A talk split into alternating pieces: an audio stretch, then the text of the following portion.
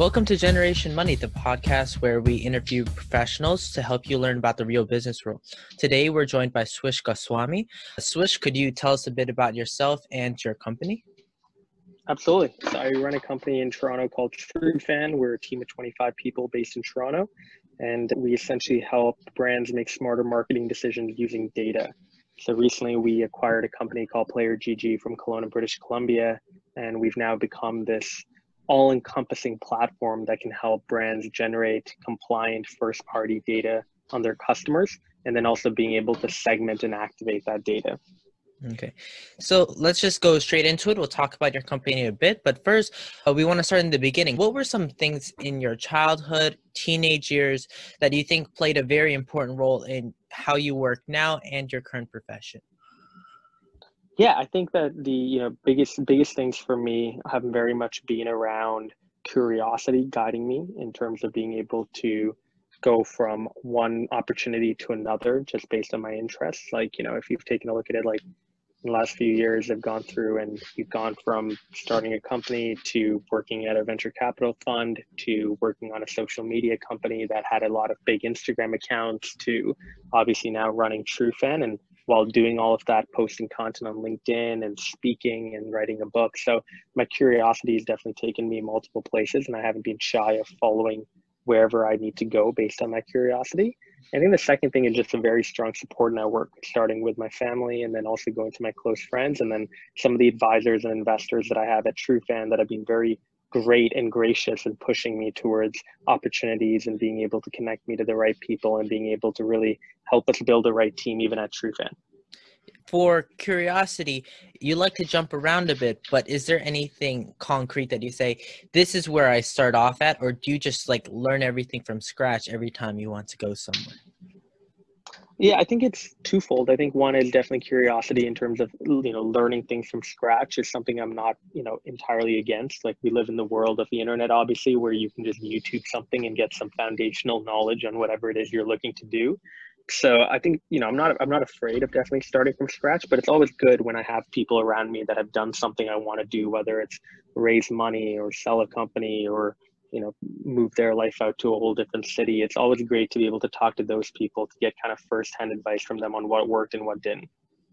Would you say that there is a skill set you have that kind of helps everything along where some people might have this one skill most of their studying and the way they work is based off the idea that they can take this skill different places and it works everywhere yeah no 100% 100% I, I definitely i definitely think that you know personally speaking like when it comes to specializing in something, it's always great, I think, to focus in on one thing. And for me, like I, I, I focus in mainly on TrueFan. Like TrueFan is like my baby. It's kind of the nucleus of all the opportunities that I have.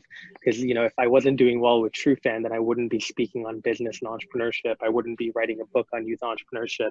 I wouldn't be putting out social media posts of running a company and hiring people and leading a company through a pandemic. So at the heart of everything I do is TrueFan, and I need to make sure I do a good job there. Well, that seems really interesting. And now that we've talked about important things in your earlier years, I wanted to know like, are there any certain events or people that you've met or experiences that you've had that like shaped what you currently do now? Yeah, you know, I think one is definitely, you know, being able to go through and look at some of my friends that have built a business. Like I have a friend in Toronto, Saad Siddiqui. He started his business Bonsai after dropping out of first year of college. And I just remember being a second year student and going to meet him at, at his office and asking him questions about what it's like to be a CEO, what it's like to start a company, what it's like to hire people, what it's like to have like the doubts and anxiety of dropping out of school and not knowing if you made the right decision. So I think just seeing his story was very inspiring to, you know, having the confidence to do something similar and then I think yeah, the second is, you know, I, at a very young age, I think I was very ambitious. I always wanted to do things differently. You know, I I, I danced, I played basketball, I played cricket, I I did debate, I I went through and did karate. Like I just put myself in situations, even at a very young age, where I learned very quickly what I liked and what I didn't like. And that was great because it gave me a good foundation over picking what career path I want to go down. Would you say that you think that liking something and being super passionate about it is more important than being pretty good at it, at least compared to your peers?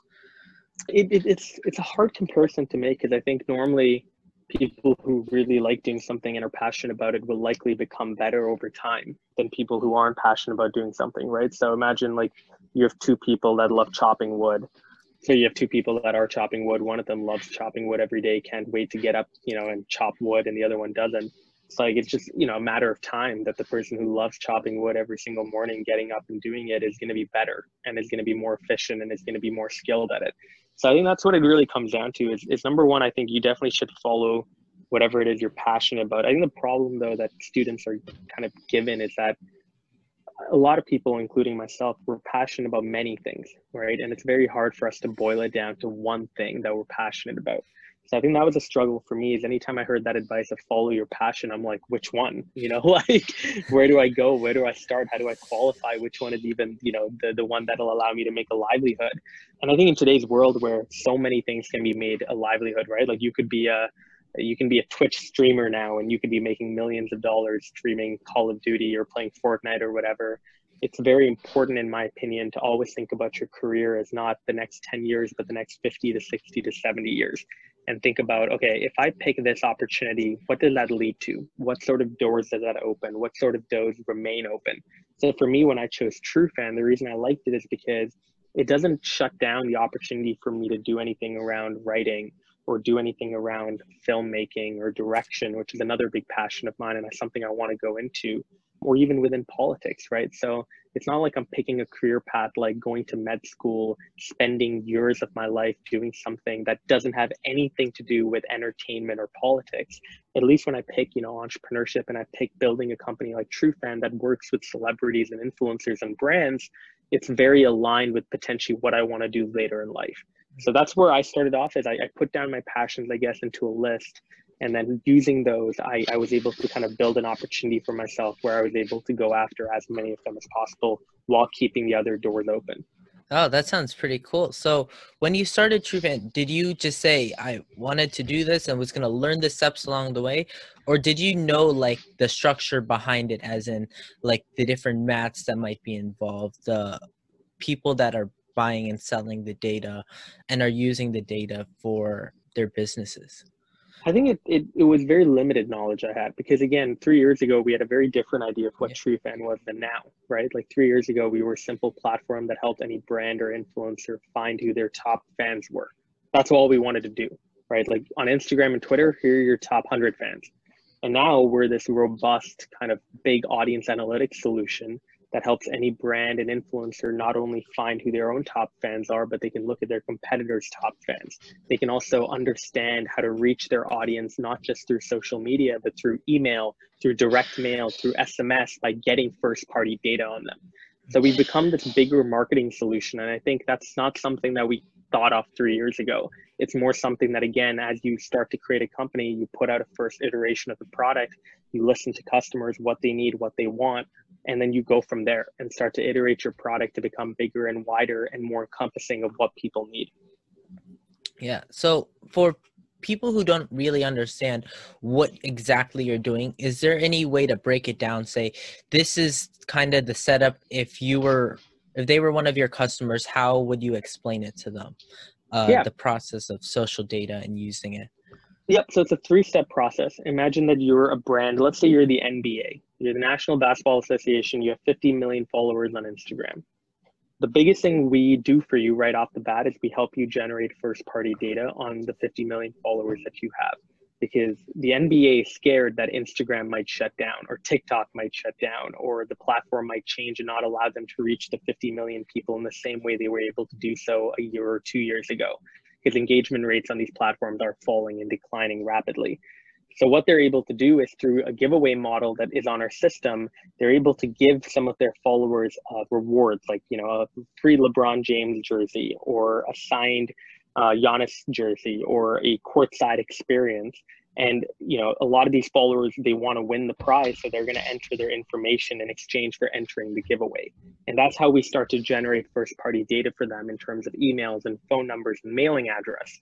The second aspect is then being able to take all the data you've collected and then being able to filter and sort it so we built a really good segmentation tool that can allow you to filter and sort all the emails that you get to make sure that you're only targeting people that are based in a particular city that have between zero and 100,000 followers, and let's say you know they're they're male, right? And you're able to go through and target people based on the features that they have on social media and being able to reach out to them in a very specific way. And then the third aspect is activating that data. Right now, we don't do too much in terms of activation, but given the fact that we offer you emails and phone numbers, you can actually go and export that data and you can plug it into a MailChimp and send out 50,000 emails. You could put it into Twilio and send out a bunch of text messages. So the cool thing about our platform again is that we help you mainly generate compliant first party data on your followers and then allow you to segment and filter that data to then find cohorts and tribes that you want to activate the main idea, I guess, in my understanding at least, I want to make sure I'm getting this right, is you help them gather data from their followers and their fans and process it in a way that they'll be able to use it down the line. Yep, absolutely. It's a great way of putting it. Now that we've talked about like the structure and everything, the process and everything you've been doing in your company, are there any certain challenges that hindered you from starting certain processes or like getting your company going or just in general in the middle? I mean, a lot. You know, I wrote two articles about this. I'm going to write the third one. Every year, I write an article talking about our shortcomings or problems that we face, etc. And so, I, I think right off the bat, you know, in our first year, we ran into issues like product delays, and we had failed hires. We even had a lawsuit because we chose a name called Superfan before, and that was a trademark violation against another company. So we had to, change our name from Superfan to TrueFan. And so we had these initial hurdles, right? And then in our second year, we had issues of scaling up. You know, you know, finding the right talent, making sure that everyone is aligned at the company, making sure everyone's incentivized. When the company wins as a whole, everyone should win. And building a model for that was something that we struggled with in our second year. And then this year, I think, you know, we, we've had a lot of great success throughout COVID. We've grown as a company, we've hired more people, we've made our second acquisition, but I think we still have issues around operations and processes, right? Like who talks to who if you have a problem with what, right? Like we, we have issues in our company right now, even though we're a company of 25 people, we have issues where people sometimes feel lost and, and they don't know where to go or who to turn to for specific problems. So setting up those communication channels within the company is going to be probably the biggest priority for us going into 2021. Mm. So, th- with the different people in your company and communicating, especially during this really tough time, would you say that it's gotten worse over time? Has it gotten better? How have you adapted to this situation in communications wise? I think communication has been better, I think, than where we started off. I think we've done a good job of on Slack even and like now that everyone's working remotely, I think we've tried to do a good job of keeping everyone informed and you know being very consistent about that with like regular weekly updates on what happened across every department making sure that we have a morning stand up making sure that we have a friday team call making sure that we have a wednesday executive call. I think we've done a good job of informing people of what's going on. I think it's more around communication has been great for what has happened but it's not as great for where we're going. And that's what i'm trying to outline here is that i think we need to have more communication in terms of aligning people towards a very single vision like here's where we want to go by the end of 2021 and then we work backwards and make sure that people can then set themselves up to be able to be a part of that. As you're finding people for your team and it's a very much a long-term prospect is there any way that you filter out people or sort through the there's many talented people out there. How do you figure out hey i like the, this person i want to work with this person or i want to hire that person because of this skill or this trait that they have? How do you sort through it all before we move on, please don't forget to subscribe to Generation Money wherever you get your podcasts. If there's anything you would like us to talk about or for us to add to the podcast, please let us know. Without further delay, back to the podcast. Yeah, hiring is a tough thing. Like you, you, it's hard to know from a 30 minute interview whether someone's going to be the exact person you want. I think the biggest thing you're looking for is number one, experience. Does someone have the right skills right off what they've already done or what they've already studied? Do they have the right skills that you feel like they're going to be able to get the job done right away? And then secondly, you want to look for people that are loyal. You want to look for people that are hardworking, that have a very clear way of putting their passions and their goals and, and putting that out.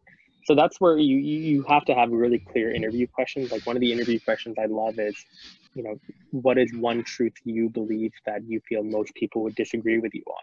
It's like the Peter Thiel question. And I re- the reason I like asking that is because you can immediately sense which people are honest and which people aren't. You know, some people are just going to give a cop out answer like, I believe that poverty can be solved. And it's like, well, I think most people believe that, but like you just gave me an answer because you just wanted to look good versus giving me an honest answer of something you believe that you think most people would disagree with you on and, you know, making it a bit edgy, but end of the day, honest. And that's what I think I'm looking for in that question. Yeah. So moving a bit further from your company, we want to learn about you too and your experiences. And first and foremost, when people want to start a business or going into a job, they always think about their day-to-day life. So we were wondering, what does your average workday look like? Or do you not have an average workday and you just have a couple things that you have to get done throughout the week? Yeah, I mean, I look, I have I have average work days in the sense of like I, I obviously get up at a certain time. Normally, our calls will start at about 10 a.m., 10:30 a.m. We we have a lot of back-to-back calls, especially right now because we are fundraising. So it's normally about six, seven hours of calls per day. And then the evening, past about six, 6:30, I like to plug out for a little bit, eat dinner, have my shower if I need to, go for a walk, and then come back and try to really just get some work done from about eight o'clock to midnight, really.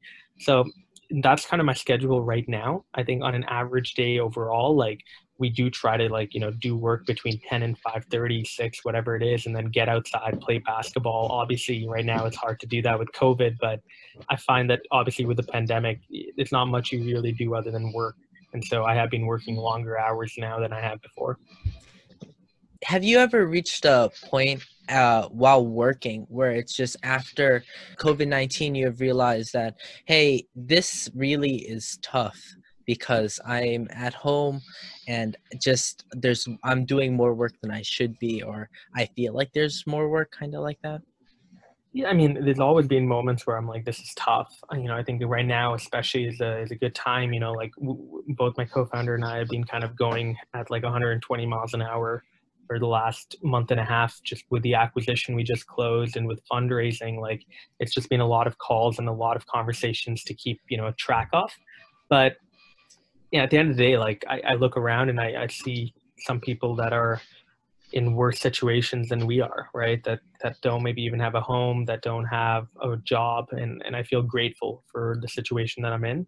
So it's not to say that I don't complain when days are tough, but I think I try to keep that as much to myself, and and I don't like it affecting other people and affecting other people's energy. Well, I wanted to jump back to the hiring. As like certain processes like that or others that you have to do in your day-to-day work schedule for your company gotten harder or has it become more convenient? It's a good question. You know i think my day-to-day life right now if you think about it like what i normally break down the role of a ceo as is this four things you got to set a vision and right now again like I, like I mentioned we're trying to get alignment on that vision I think between my co-founder and I, we're very aligned over where we want to go, what we want to accomplish, but the entire team largely might not be yet. So that's a big goal by the end of the year is make sure everyone's aligned on that vision. The second thing is we want to make sure that as a CEO, you're hiring the right people, you're managing your team, especially your executive team. And that means every single hire is still picked at the end of the day by me. Um, it might be vetted by someone else, but I'm the last decision maker on that. And in terms of managing the executive team, we have a weekly Wednesday exec call, and that's been very consistent and pretty productive. And then the third and fourth elements are selling. I haven't been doing too much selling because the fourth element is fundraising, and that's been taking up a lot of my time. So for me, I think right now fundraising is a main priority. We want to make sure that we can kind of finish this round, if you will, by the end of the year, and then go into the new year. And I'll be able to then focus specifically on continuing to look for alignment across our executive team, continuing to even sell the product myself, and then also making sure that I'm managing the executive team to make sure that they're doing well and they don't need anything. That sounds really good. I wanted to ask you as well for last few questions. If you have someone who wants to go into this, like just entrepreneurship in general, Yep. or like a specific field that you're in, what are a few recommendations you have for students, like for social media or any other components that you've had to account for in your business? Yeah, I think the biggest thing if you want to start a business is start off with an idea, plan it out for two or three weeks, and then try to get customer feedback right away. So if you have an idea for an app, I would go and build a non-functional wireframe on InVision, I-N-V-I-S-I-O-N. It's it's a great way to just put out, you know, what the app will likely look like, and you can send it around to your parents, to your friends, to your teachers, get some early feedback and then if you're building a service obviously you can't go door knocking now but you can certainly go on linkedin and you can get on zoom calls and you can ask people like hey what do you think about this idea? and build a powerpoint presentation talking about the service and what it'll provide. So the biggest thing is again just you know make sure make sure as much as you can that you that you that you really try to go after an idea by first looking at customer feedback and not thinking too much about the idea itself. Because again the biggest thing I want people to take away from the story of TrueFan so far is that the idea we had three years ago is not really the idea that we're working on now. You know, it's an evolution of that idea.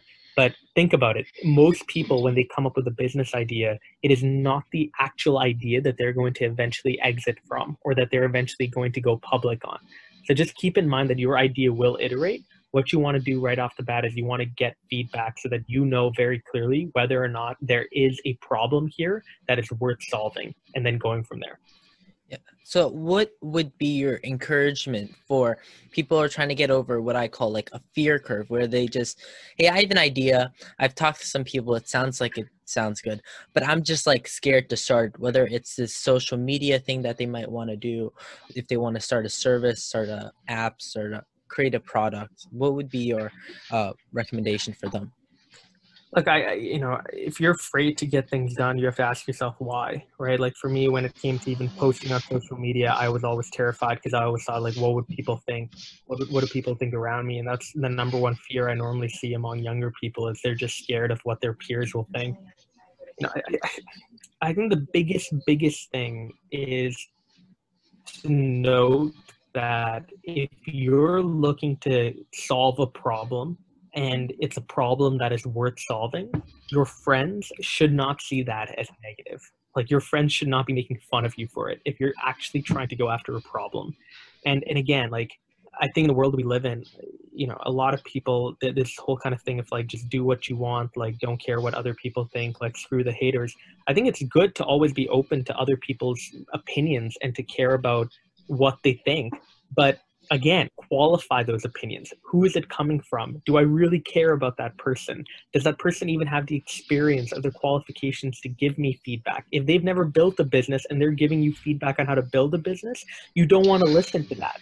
So again, it's just worth noting that if you have this fear of starting a business because of what other people think, it's going to really hold you back and i think you're going to regret it and that's far worse than having people shit talk you or, or not care about you Okay. Well, thanks for all the great advice, the the stories you've told us. Now, is there any last words that you might want to say to people just before you go as a way to wrap it up? And thank no, you for joining us. No, I appreciate it. Thank you. I, I think the biggest thing is just uh, if people want to reach out, feel free to reach out to me on LinkedIn or Instagram. And I'm more than happy to chat with anyone. If you have an early idea and you want to run through it, or if you want to ask me a quick question about TrueFan, more than happy to chat. And that's the end of the episode. Before you leave, if you're in high school and are interested in business, economics, and or entrepreneurship, please check out the Junior Economic Club, also known as JEC, at junioreconomicclub.org. Tyler and I are both members, and they organize amazing events where you can learn a lot and meet other like-minded students. If you're a current professional and would like to share your own experiences and tips, please contact us at david at junioreconomicclub.org or tyler at junioreconomicclub.org. Both emails will be linked down in the description below. If you have any questions or comments about the podcast or a topic, please let us know. We would love to hear your thoughts. Anyhow, that's all for now. See you next time.